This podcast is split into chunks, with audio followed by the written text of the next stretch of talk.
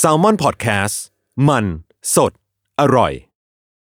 fact ที่ 794 หลังยุคซูเมเรียนเสื่อมอำนาจลง อาณาจักรที่ขึ้นมาพังอาจอย่างบาบิโลน ก็ได้เวลาเป็นใหญ่ในเมโสโปเตเมีย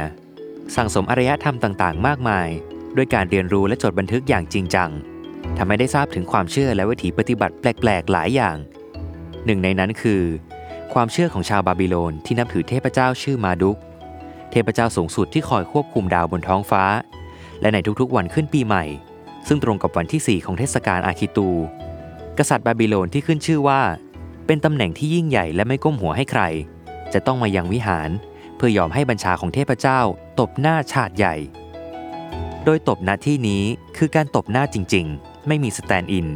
เพื่อสนองความเชื่อที่ว่า ผู้นำของพวกเขา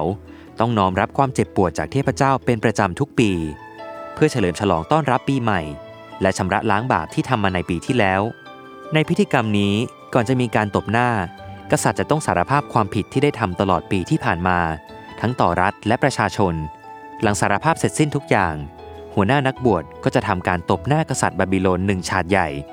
ซึ่งจุดเช็คพอยต์สำคัญของพิธีกรรมนี้คือ ต้องตบให้น้ำตาแตก เพื่อเป็นการยอมรับผิดต่อคำสารภาพ จึงจะได้รับอนุญาตจากเทพมาดุก ให้ปกครองประชาชนและบ้านเมืองต่อไป